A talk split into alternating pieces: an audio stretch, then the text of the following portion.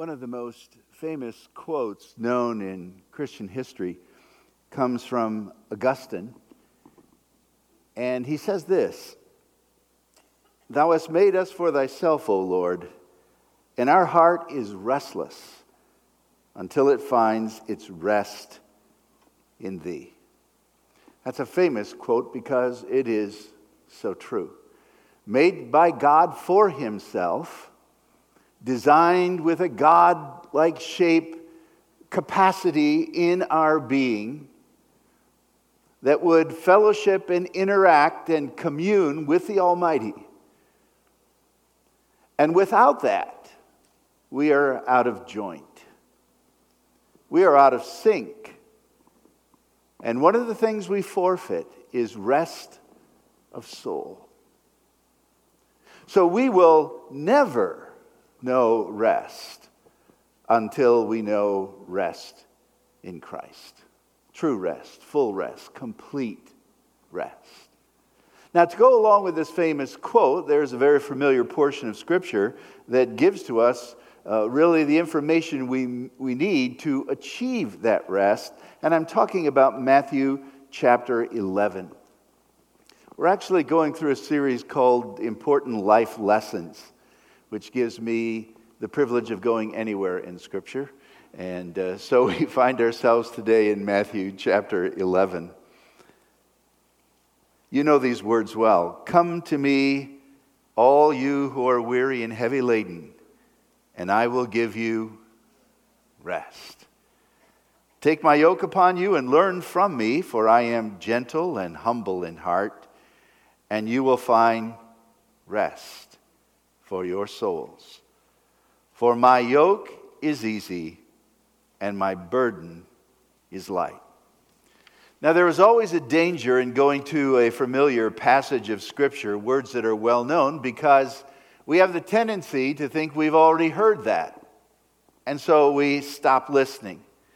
It's easily easy to overlook it. But I hope this morning that you will not listen to me, but listen to the voice of God in Matthew chapter 11. But it is equally true that the deeper we go in Scripture, the more beauty we find.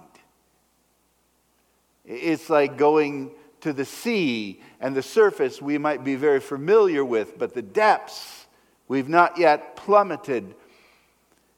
And below the surface, there are things seen, things never experienced and some of the most beautiful parts of all God's creation. Spurgeon said it this way Its shallows, the Word of God, its shallows are cool and refreshing for all, but in its depths are pearls for which we hope to dive. And I want to do a little diving this morning, if we could, in Matthew chapter 11, to investigate, to dissect, as it were, the words, the syllables, the syntax of the sentence, to really glean from it what we can about the will of God. And God's word will always repay you for time spent in going deeper.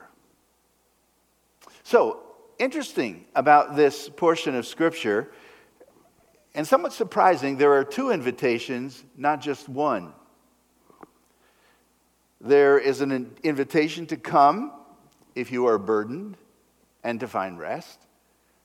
And then, once having come, there is an invitation to take the yoke of Christ upon you. What is thoroughly amazing is this that the two invitations offer the same promise rest. And rest is somehow incomplete unless we fulfill and experience and accept both of these invitations. So, first of all, the invitation to come to Jesus. Someone said that come was the favorite word of Christ. Come. Come to me, not to Moses, not to the law. Come to me for grace. And he never drives anyone away. In John 6, verse 37, all that the Father gives me shall come to me, and he who comes to me I will never cast out, is one translation. Drive away is another. No one can come to Christ sincerely and be rejected. Rejection's a hard thing. I went out for the seventh grade basketball team and was rejected on the very first day. Of all the sports I enjoyed, that was my least favorite, but I thought I'd go out for the team, and sure enough, cut on the very first day. Parents got so upset that they, they protested, and so they had another tryout to which I did not go. Because being rejected once is enough.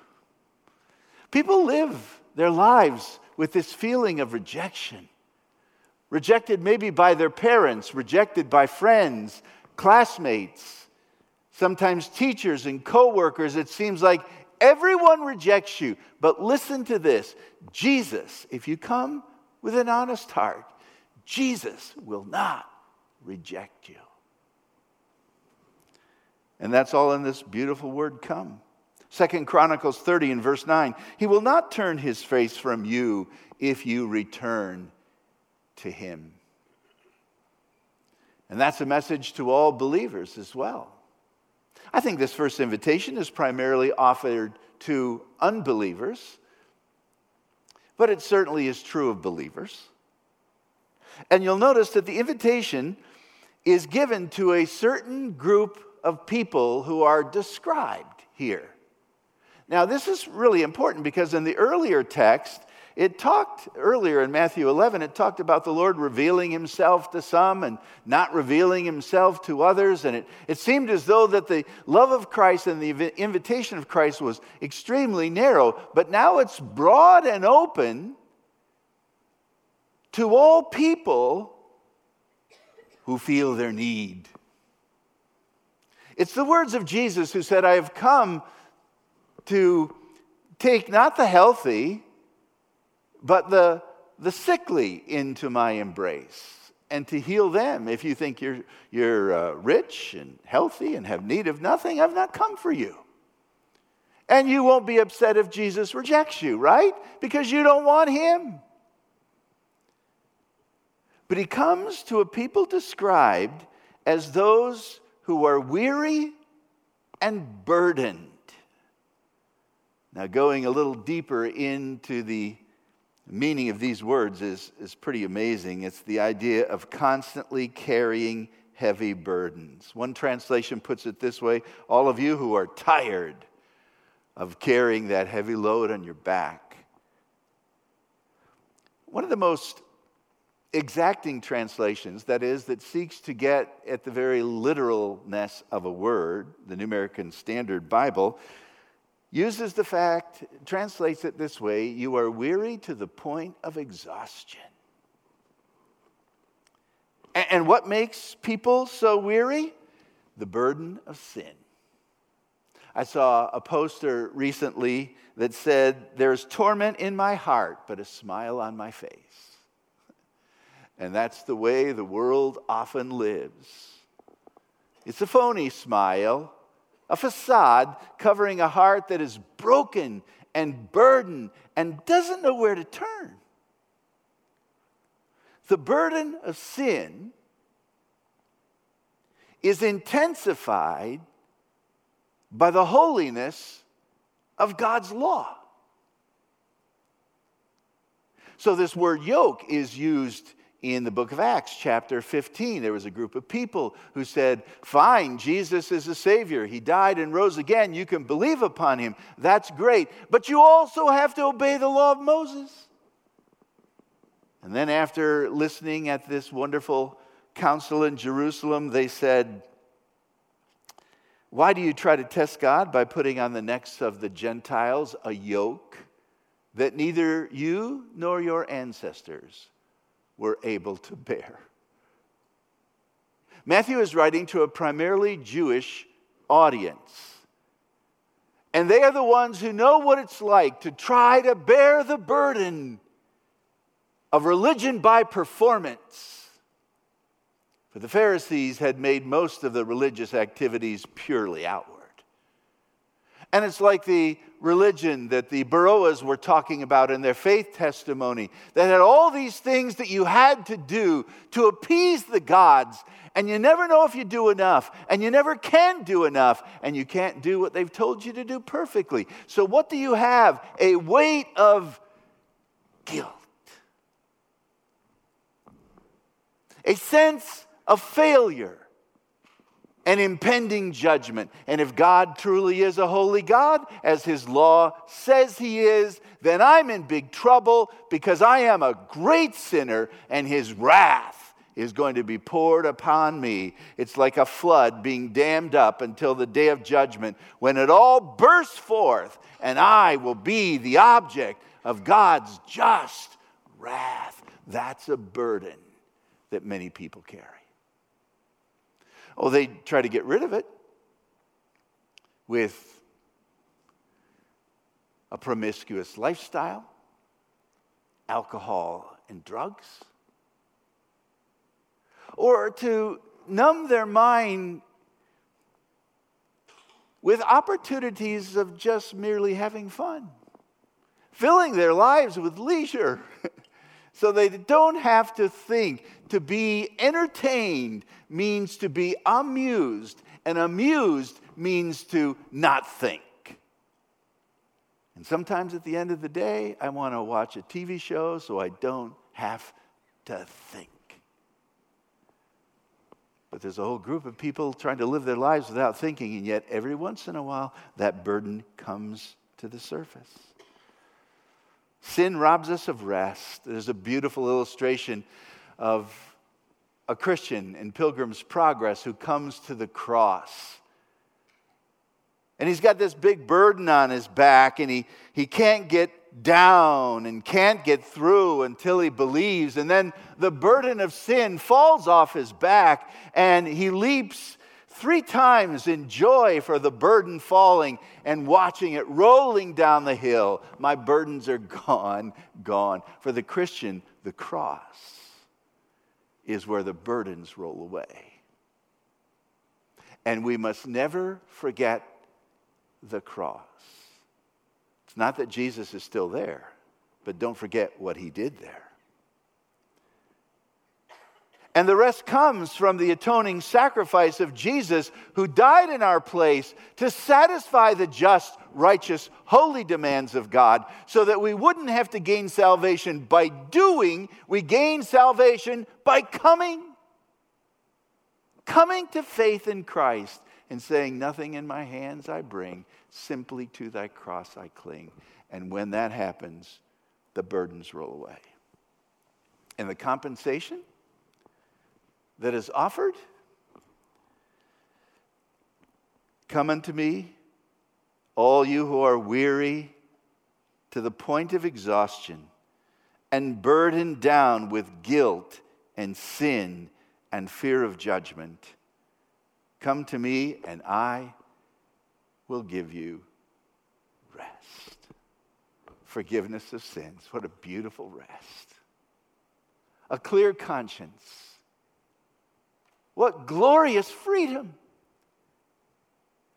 To know that my sins have been washed away not by my own good deeds, which could never do it, but by the Son of God, who offered up a perfect sacrifice, which God the Father accepted and is offered to all who come. We don't make too much of Jesus. I think we don't make enough of Jesus. Because He's the one who offers us rest and gives it to us when we believe. That's where rest begins at the cross. At the cross where I first saw the light. And that's where the burden of my sin rolled away. And so I ask you, are you a person of rest today? With as much as we know so far, going through this wonderful passage, have you by faith trusted Christ and you're resting in Him and the finished work of Christ on the cross? And Jesus has given you His rest, and your conscience is free from guilt and condemnation. If not, look to Jesus. Look to Jesus, Christ, and live. But there's a second invitation, and I feel that often we forget this, and it is tied to rest just as surely as the first is. So when we come to Christ, verse 29 says, Take my yoke upon you and learn from me, for I am gentle and humble in heart, and then you will find rest for your souls. For my yoke is easy and my burden is light. The first invitation to come to Christ is in order that we might lose our heavy burden. The second invitation is to take upon us his burden. It is an exchange of burdens. Now, this is not jumping out of the frying pan into the fire. This is not a one for one exchange. This is not a heavy weight I bear to exchange it for a heavy weight I now need to bear, which is totally different. And yet, many people view Christianity just like that. I won't become a Christian because it is too hard and the burden is too great.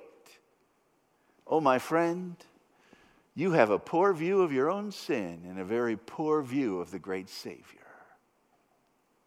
Because these burdens are nothing alike.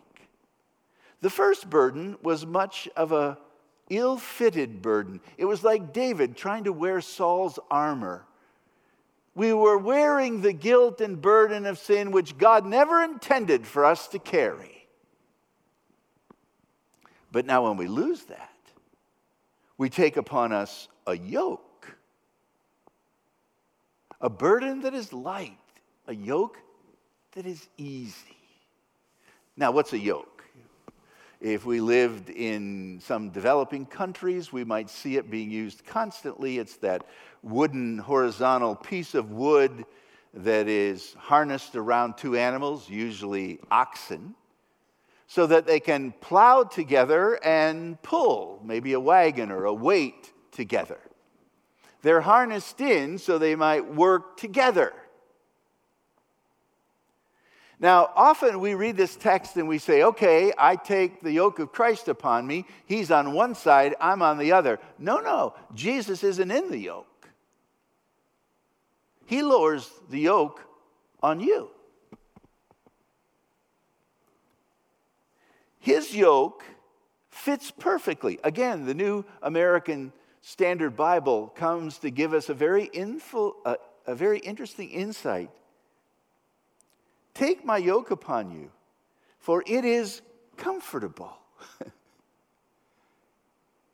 comfortable. The yoke I had before was anything but comfortable. The yoke I have now in Christ fits perfectly. Why? Because I was created in his image. This is how I was meant to live. Oh, it's the story repeated every Christmas, isn't it? When you and I put together a Christmas gift for our kids or grandkids and we don't think we need the instructions. And so we put together the bike or whatever, and there's only a few things left a few bolts, a part here, and those must be the extra ones they sent in case the first ones break. And your kid gets on, whatever the gift is, and it crashes.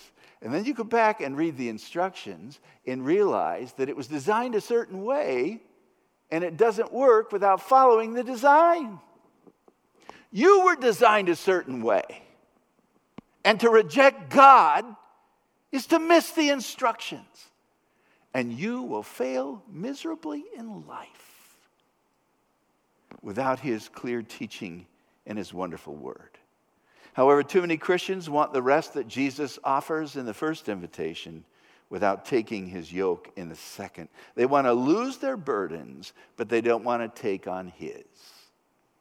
Remember, his yoke is easy, his burden is light. 1 John his commands are not grievous, they're a delight to the born again soul. And when I come to Christ, I get to learn from him and learn of him. It's very interesting that the text says, Take my yoke upon you and learn from me. Some translations have learn of me, which is right. And the answer is yes. For Jesus is both the teacher and the lesson. And that's why he's not in the yoke with us. He's the one placing the yoke on us. He's the teacher giving us instruction. He's the farmer that lowers the yoke upon the beast of burden. Jesus is the teacher and Jesus is the lesson. Isn't that great? I want to learn from him and I want to learn of him. That's what it is to take his yoke upon us. In Malachi chapter 1 and verse 6, a servant honors his master. If that is true, Jehovah says to Israel, Where is my honor? Where is the respect due my name? In John chapter 13, Jesus said, You call me teacher and Lord, and that's exactly who I am. The implication is, so live like it. Take my yoke upon you. What does that mean? I surrender my life to this book. Little editorial note. Someone stopped me last week and said, How come when you read from the Old Testament, you're holding a very thin book? it's because this is only the New Testament. I have the Old Testament printed on notes on the pages.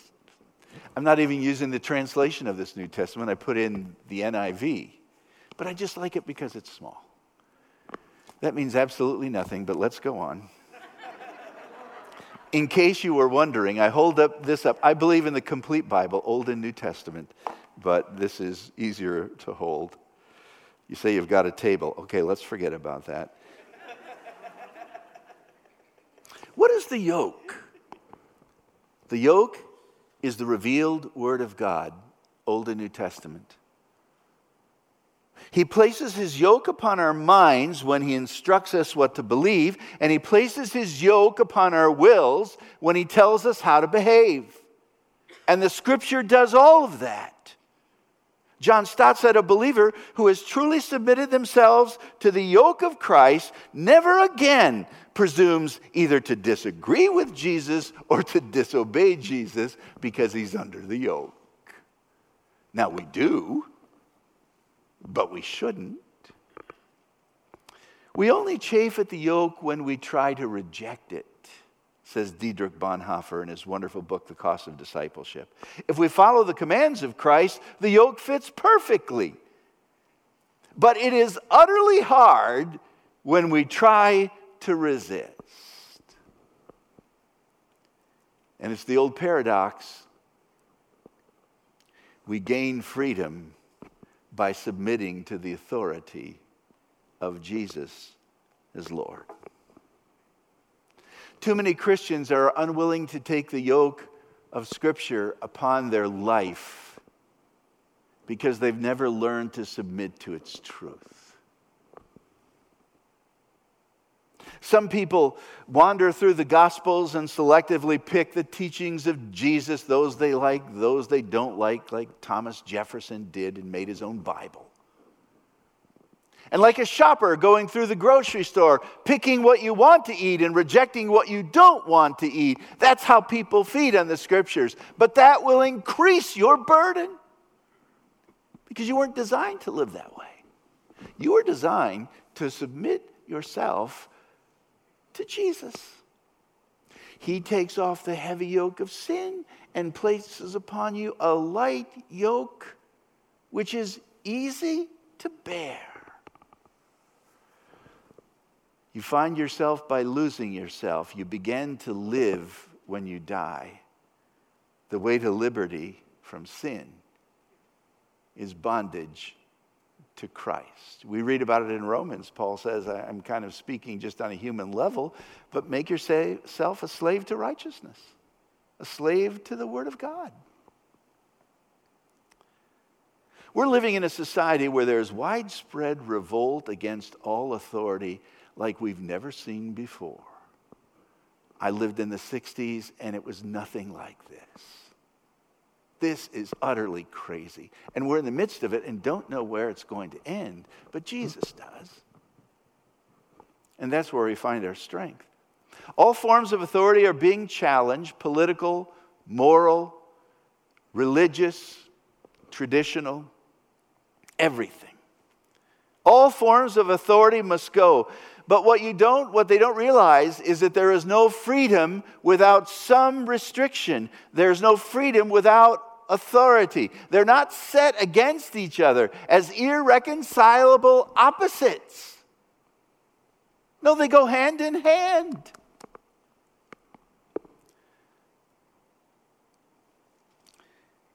Think about a train. A train is designed by its maker to run on tracks, and when it does, it's free to express itself to its fullest under, under the control of the one who is the engineer.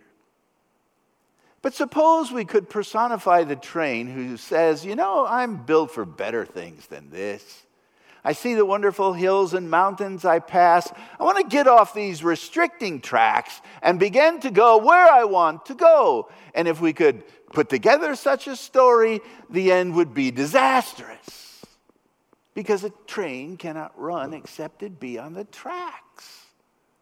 And it finds its greatest freedom within the design that came from its maker. I want to play the piano.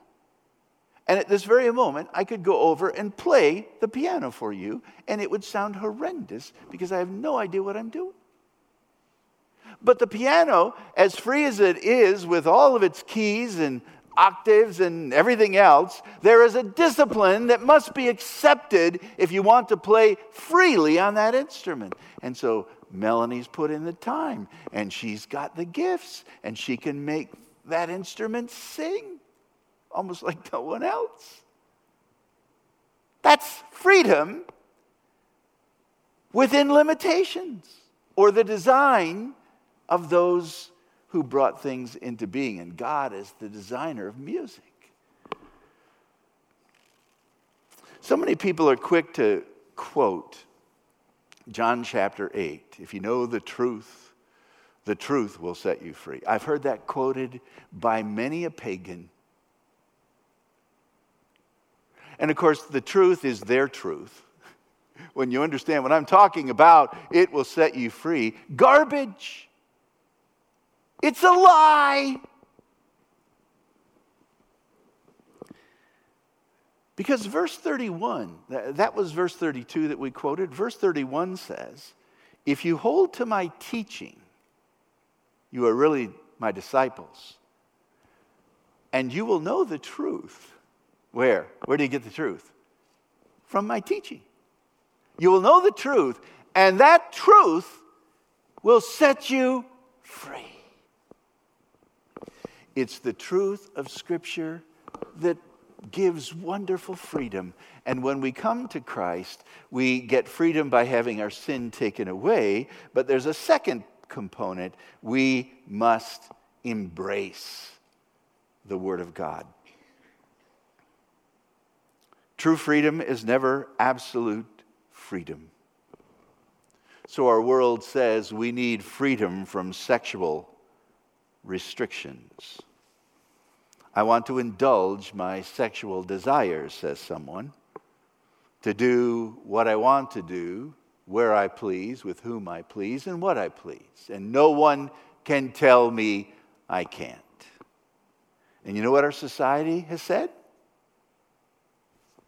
Okay. okay. So we'll now make laws where anything and everything is acceptable. But God says that's a type of freedom. It's freedom from conventional morality, perhaps, but it's and it's freedom from being responsible and making responsible choices. It's freedom from caring about your partner and what disease they might get from such a relationship. But promiscuity, this freedom from sexual restraint, is actually bondage. You are bound to your animal passions. Animal in the sense we all have passions, and passions can be good, but they all need to be controlled. In fact, you are never truly human until you follow the truth of Scripture. Otherwise, you act like a beast with no restraint. Jesus said, Whoever commits sin is a. Anyone know the answer? Servant to sin. Whoever commits sin is bound by it. And maybe alcohol is one of the best illustrations where the Bible never says it's a sin to take a drink, but it is a sin to be an alcoholic. It's a sin and a disease. That's what makes it so complicating. And you've been with people, loved ones, who cannot stop.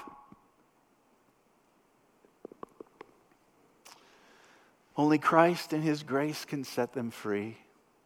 And there might be other things that a person has to do in such a situation, but they are slaves to their passions. And you and I can only find freedom in Christ. Now, there's a motive given here.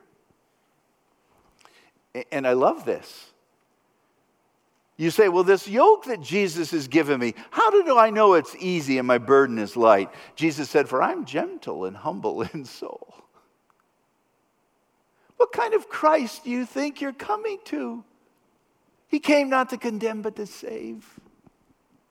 He's the one who loved the little children. He's the one who took in the outcasts of society, the tax collectors.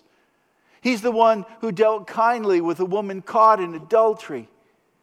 He's the one who has mercy and longs to forgive. He's the one who is meek and gentle and humble in soul, and when you come to him, he never turns you away and he's the Son of God with all power. What a great mix kindness and power.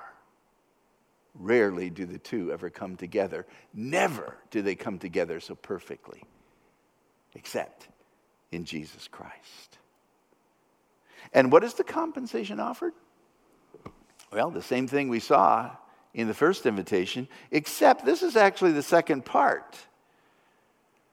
Multitudes are seeking for rest. Where can it be found? It is found at the cross, and it is found in following Christ. Faith in Jesus as one comes to believe, and they're born again and they become a Christian, and then the faith to follow. By the way, taking up the yoke of Christ is not something you do once, you do that every day. It's like I die daily. Every day you have to say, Jesus Place your easy yoke upon me and relieve my sin and my burdens by your blood. Our rest depends on both coming to Him in faith and taking upon us His yoke. He is both the crucified Savior and the risen Lord. You cannot divide Jesus. And the rest has two parts crucified Savior, and risen Lord. And when you make Christ both Savior and Lord, then life is free. His yoke is perfect freedom. And this is what God made you for. Many years ago, there was a woman, this is in the middle 1800s, by the name of, Jean Pigott born in Ireland. She wrote a hymn. It's a great hymn. It's been connected to a tune that I don't find the easiest to sing. And maybe this would be a great lyric for the Gettys to take or someone and put a wonderful tune to it. She had a younger brother by the name of Thomas who went to China as a missionary in 1879, and he took with him this hymn. He sang it, taught it to others.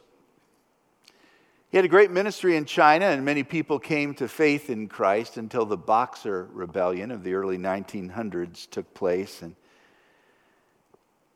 in July of 1901, Thomas Pickett was martyred with 76 other Christians in China after they had been living there for over two decades and establishing good churches and responsible people. But that hymn that Thomas carried with him, he shared with a fellow missionary who was not killed at that time. A fellow missionary who used to get very discouraged and wanted to quit. And it wasn't just the burden of his sin, but it was the daily grind of going against the grain. And he found he was doing it too often in his own strength, and he needed to learn to live the yielded life. His name was J. Hudson Taylor. And one of his favorite hymns was Jesus, Jesus. I am resting in the joy of what thou art. I am finding out the promise of thy loving heart. Thou hast bid me gaze upon thee and thy beauty fills my soul. For by thy transforming power, thou hast made me whole. And then they go to the chorus again Jesus, Jesus, I am resting. Oh, how great thy loving kindness, vaster, broader than the sea. Oh, how marvelous thy goodness, lavished all on me. Yes, I rest in thee, beloved Know what wealth of grace is thine. Know thy certainty of promise, and I've made it mine. Jesus, I am resting, resting. Simply trusting thee, Lord Jesus, I behold thee as thou art. And thy love so pure, so chainless, changeless, satisfies my heart. Satisfies its deepest longings, meets supplies its every need, compasseth me round with blessings. Thine is love indeed. Ever lift thy face upon me as I work and wait for thee, resting neath thy smile, Lord Jesus. Earth's dark shadows flee. Brightness of my Father's glory, sunshine of my Father's face. Keep me ever trusting, resting. Fill me with your grace. Jesus, I am resting in thee. Is that true of you? Let's pray.